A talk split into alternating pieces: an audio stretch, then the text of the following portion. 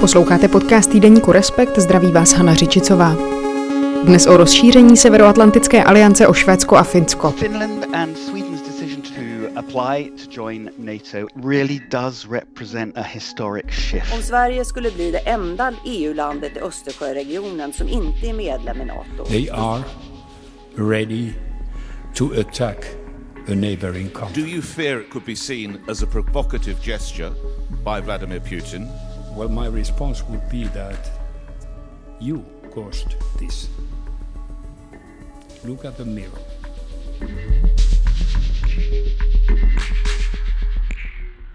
Švédsko a Finsko se uchází o vstup do NATO. Diskuzi v obou zemích samozřejmě otevřela a celý proces urychlila ruská válka na Ukrajině. Vstoupí historicky neangažované země do Severoatlantické aliance? Jak dlouho by to trvalo a co to pro obě neutrální země znamená? A obětuje Švédsko Kurdy, aby se zavděčilo tureckému prezidentovi Erdoganovi, který vstupu zemí do NATO brání? Mluvím o tom se zahraniční redaktorkou Respektu Bárou Chaloupkovou. Ahoj Báro. Ahoj Jano.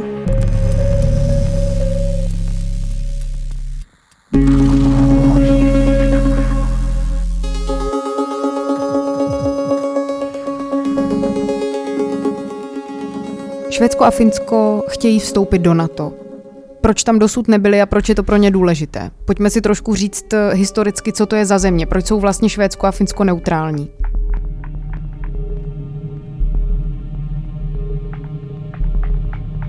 V případě obou zemí se ty důvody budou trochu lišit asi, ale co je spojuje, takže v jejich tradici, nějaké historické nebo eh, mentální, ta neutralita dlouhodobě je a proto to vlastně představuje takovou, takovou změnu, že se velmi vlastně jako náhle v rozmezí několika týdnů rozhodli do NATO vstoupit. A v případě Finska, Finsko bylo neutrální historicky z takového jako, jako pragmaticky realistického důvodu, Vlastně Finsko uh, mělo dlouhodobě komplikovaný vztah s Ruskem, známá je zimní válka uh, vlastně před uh, druhou světovou válkou, kdy sovětský svaz tehdy napadl Finsko a i po té zkušenosti vlastně Finsko si udržel nějakou nezávislost, ale uh, zároveň uh, i po druhé světové válce se vlastně dostalo do pozice tak jako velmi opatrné vůči sovětskému svazu neutrality. V případě Švédska je ta neutralita, nebo historicky byla daná víc jako ideologicky. Švédsko hodně si zakládalo na tom, že vlastně Víceméně od konce napoleonských válek, od poloviny 19. století, tak se vlastně do žádných aliancí nezapojovalo, drželo si takovou geopolitickou neutralitu. A oni vlastně v posledních letech toho využívali, nebo v posledních desetiletích, i k tomu, že se ze Švédska stal vlastně stát takový prostředník v mezinárodním systému. Švédsko hodně té své neutrální pozice toho, že nebylo členem žádných aliancí, vojenských aliancí, ničeho podobného, tak využívalo k tomu, aby se stalo třeba prostředníkem v různých sporech mezi státy. Oni třeba hodně um, aktivní byli ve vyjednáváních o jaderném odzbrojení. A tohle všechno vlastně formovalo nějakou jako DNA nebo identitu uh, Švédska. Ono trochu se říká, že si to mohli dovolit i díky tomu, že mezi nimi a Ruskem bylo to Finsko, eh, takže si mohli dovolit vlastně tohoto praktikování neutrality. Ale fakt prostě je, že pro obě země to je otázka tradice. V případě Švédska ta jako víc uh, myšlenková, identitární a v případě Finska nějak jako geopoliticky uh, realistická.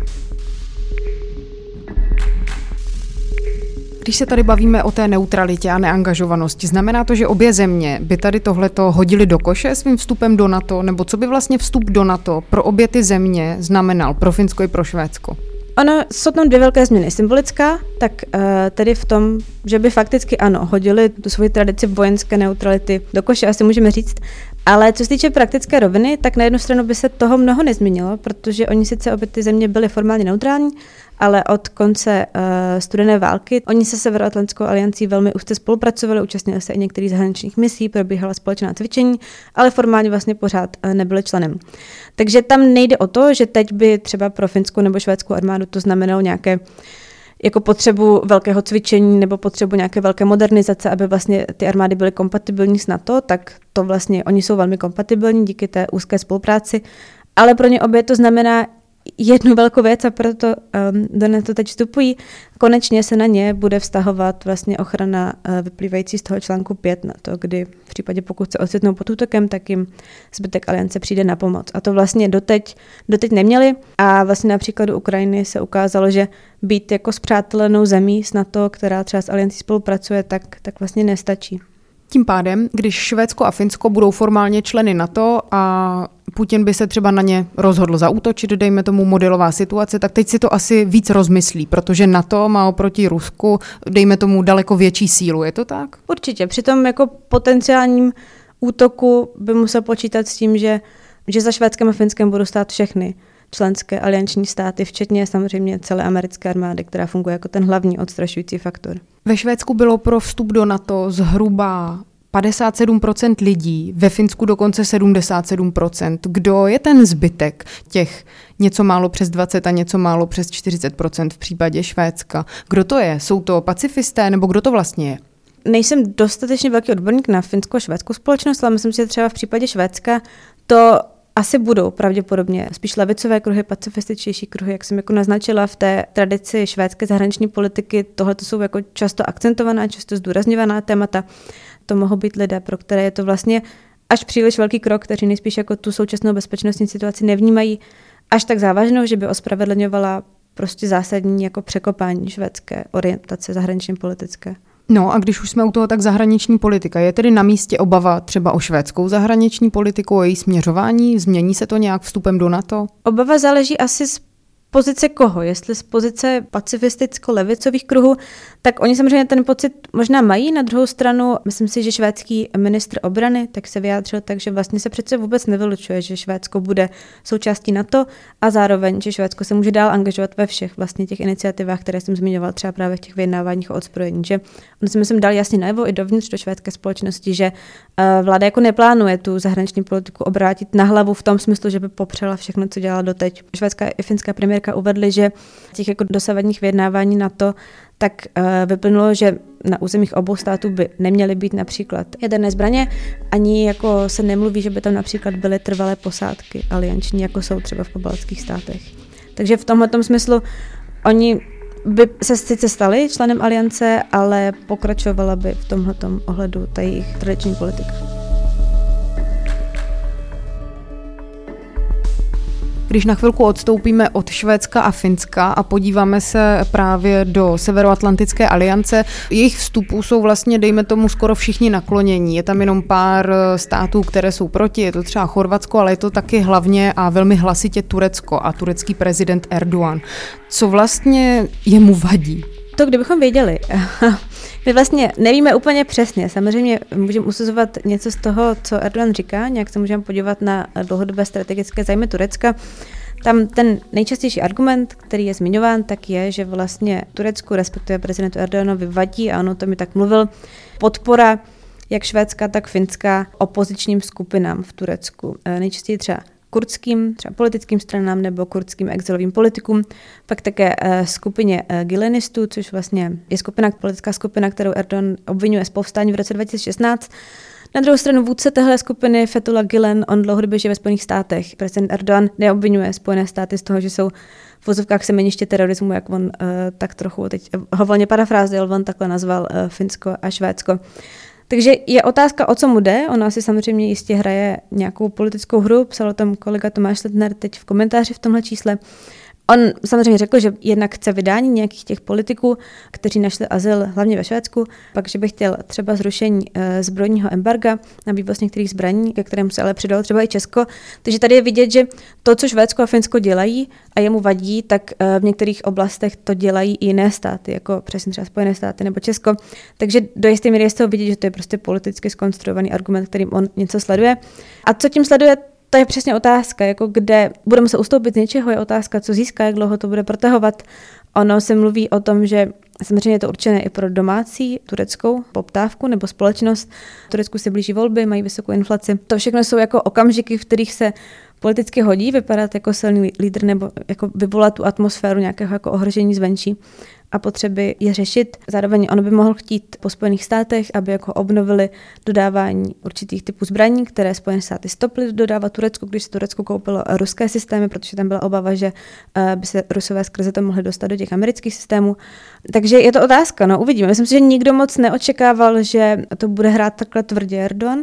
Teď myslím, že úplně nevíme, kam až je ochoten to táhnout. A když budeme trošku fabulovat, tak eh, můžou na to třeba Švédsko a Finsko přistoupit, aspoň třeba na některé jeho požadavky. Nepředpokládám, že by třeba vydali některé lidi, které Erdogan požaduje, aby vydali, ale co třeba zrušení toho embarga na vývoz zbraní nebo třeba eh, zrušení různých eh, protierdoganovských médií, která třeba Finsko a Švédsko provozují.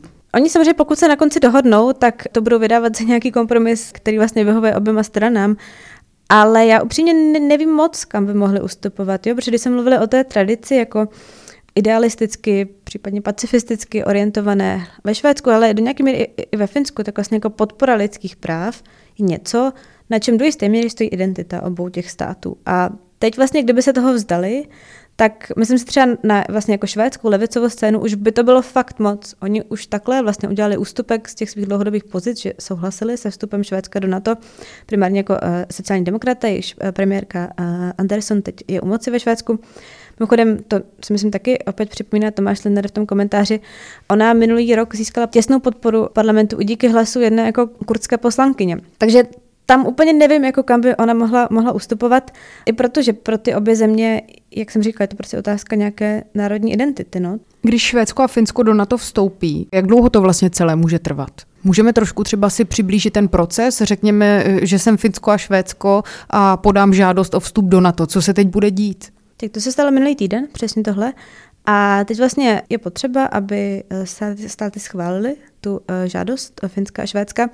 A pak vlastně mělo, nebo tak se očekávalo, že to bude, ještě předtím, než Turecko se takhle jaksi vzpříčilo, že to bude otázka několika měsíců, 6, 9, 12, než se vyřídí všechny ratifikace v jednotlivých státech, než prostě se dokončí všechny běžné formality.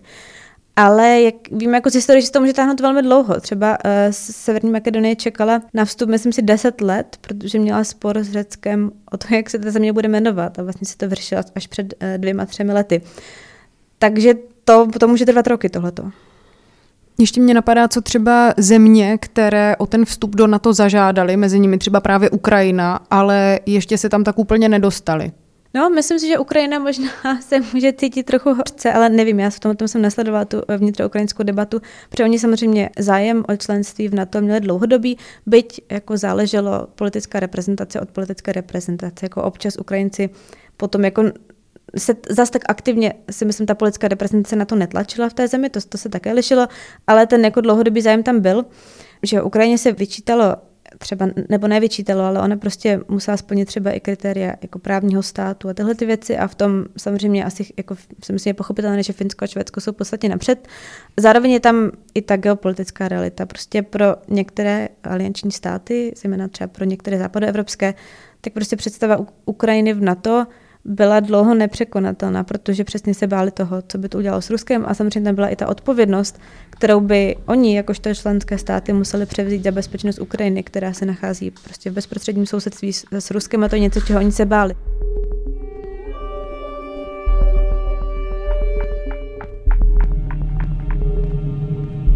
Co by ten vstup do NATO znamenal pro Finsko a pro Švédsko, jsme si trochu řekli, ale co by třeba znamenal přímo pro NATO? Mají vlastně tyhle ty země co nabídnout? Oni určitě co nabídnout. To je něco, na čem se víceméně všichni analytici shodují. Um, jednak už jsou velmi připravené na to členství, to je ta kompatibilita obou armád uh, s aliančními jednotkami, o které jsem mluvila předtím, díky těm společným cvičením a nasazením do jednotlivých misí. A pak Finsko a Švédsko mají velmi moderní armádu, každá v jiné trochu oblasti.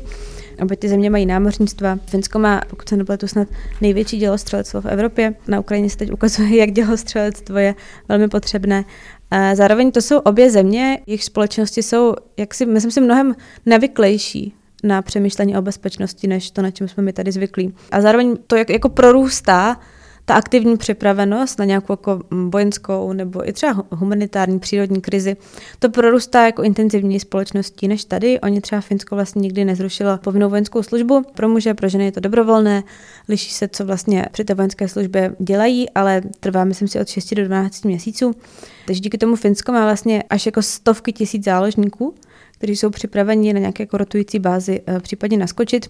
A zároveň, eh, když se mluví o tom přínosu, který by měli eh, obě země, jakožto členové aliance, je důležité si myslím zmínit, jak by to mělo dopad na ten konkrétní region, v kterém se nachází protože eh, členství Finska a Švédska by výrazně jako pomohlo případné obraně pobaltských států, Estonska, Lotyšska a Litvy. Jednak kvůli tomu, že prostě by bylo jasné, jak se Švédsko a Finsko v případném konfliktu zachovají, nemusel by se řešit, jestli například alianční letadla, by, která by třeba jako zásobovala po Baltí, jestli by mohla proletávat skrze švédský a finský vzdušný prostor. Zároveň třeba mezi Pobaltím a Švédskem tak je ostrov Gotland, což je největší ostrov v Baltském moři, který patří Švédsku, který byl velmi užitečně přínosný v obraně těch baltských států. Takže myslím si, že všichni představitelé, eh, politici, eh, ministři zahraničí těch eh, tří pobaltských států, tak to velmi, velmi přivítali.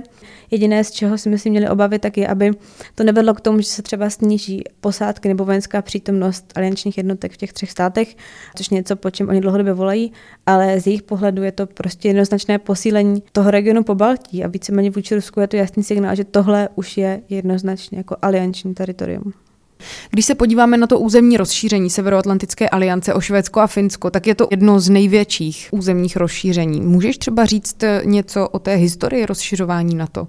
To je otázka, která teď i v té debatě o Ukrajině se hodně vrací třeba v západním prostoru, hlavně v amerických médiích, kde vlastně jako znovu vyvstala debata o tom, do jaké míry je to rozšiřování třeba strategicky dobré pro americké zájmy, do jaké míry prostě Spojeným státům, jakožto, že největší armádě, nespochybnitelnému lídrovi, vojenskému lídrovi té aliance, do jaké míry je to pro ně dobré, aby brali na sebe vlastně na svá bedra v uvozovkách bezpečnost dalších a dalších států.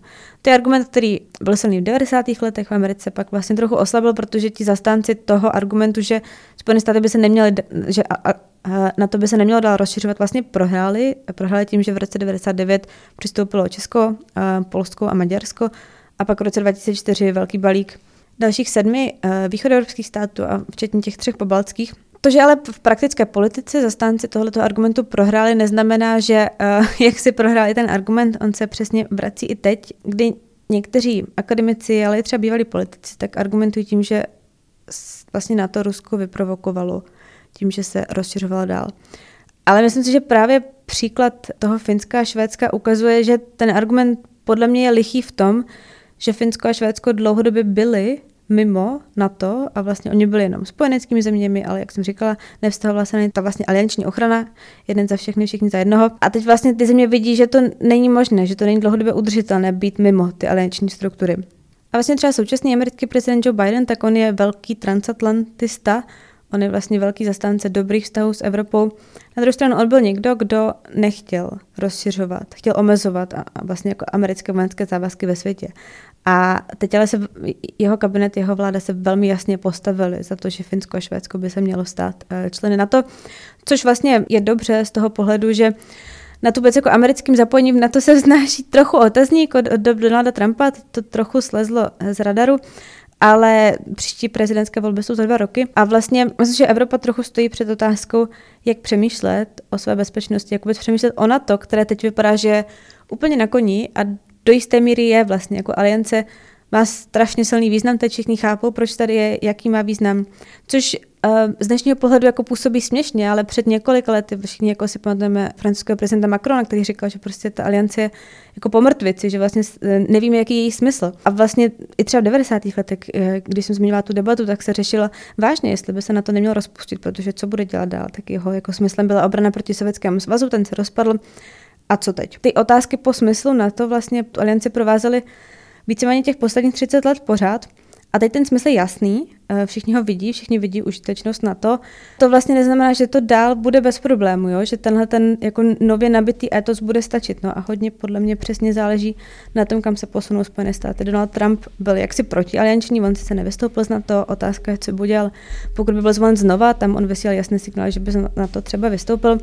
A i kdyby ty volby nevyhrál za ty dva roky, protože on možná pravděpodobně bude kandidovat, pokud přijde někdo podobný, podobně naladění z republikánské strany, vlastně budoucnost amerického zapojení v NATO je trochu na vážkách, byť já to nechci jako kreslit nějaké černé scénáře, ale myslím si, že ta americká realita je prostě něco, s čím evropští politici musí počítat a přemýšlet, co s tím udělat.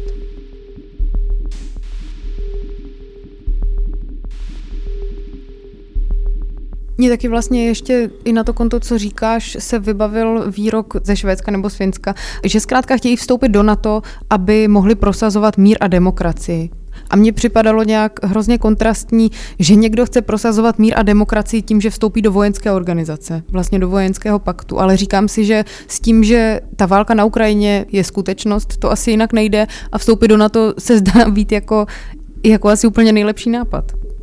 Je to tak, no. Ta dnešní situace přesně ukazuje, jak je zcela možné jako dát dohromady tyhle dvě pozice, prosazovat mír a demokracii a stát se členem vojenské aliance, protože přesně Finsko a Švédsko podle mě cítí, že pokud si chtějí zanechat mír a demokracii. Pokud chtějí vlastně jako dál žít v prostředí, které je mírové a demokratické, tak uh, už to nepůjde mimo vojenskou alianci, kterou je NATO. V červnu se uskuteční summit NATO v Madridu. K čemu tam může dojít? Co od tohohle summitu můžeme čekat? No, teď je trochu nejisté, jestli tam můžeme čekat to, co všichni ještě před dvěma, třemi týdny čekali, a sice prostě ty jako formální podepsání dokumentu s Finskem a se Švédskem, to vlastně teď je úplně nejisté, jestli se stihne. Uh, Nicméně, tenhle ten uh, summit uh, v Madridu je strašně důležitý i proto, a byl by důležitý, i kdyby nebyla válka na Ukrajině, teď vlastně přes uh, to ukrajinské dění nám ten aspekt trochu uniká, ale tady by mělo na to představit strašně důležitou strategii, říká se tomu strategický koncept, memorandum nebo v vozovkách bojový plán, který vždycky aliance vypracovává na příštích deset let,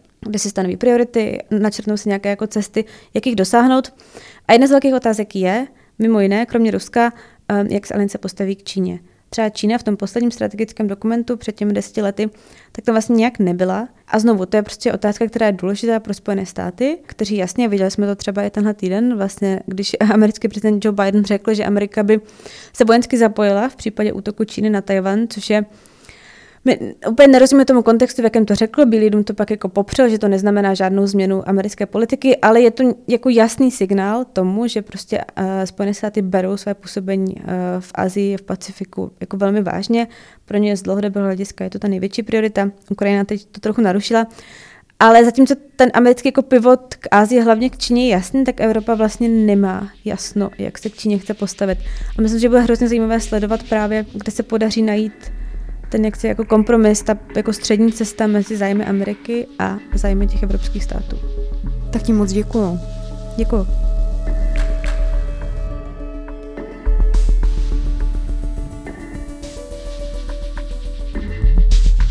To byla zahraniční redaktorka Respektu Bára Chaloupková. Na stáncích a v trafikách už teď najdete aktuální číslo časopisu. Kromě velkého textu věnovaného herci Josefu Abrahamovi vás v něm čeká taky třeba bářin velký článek o tom, jestli a jak se Rusko může změnit, nebo komentář o nové pražské filharmonii. Naslyšenou příště. Hana Řičicová.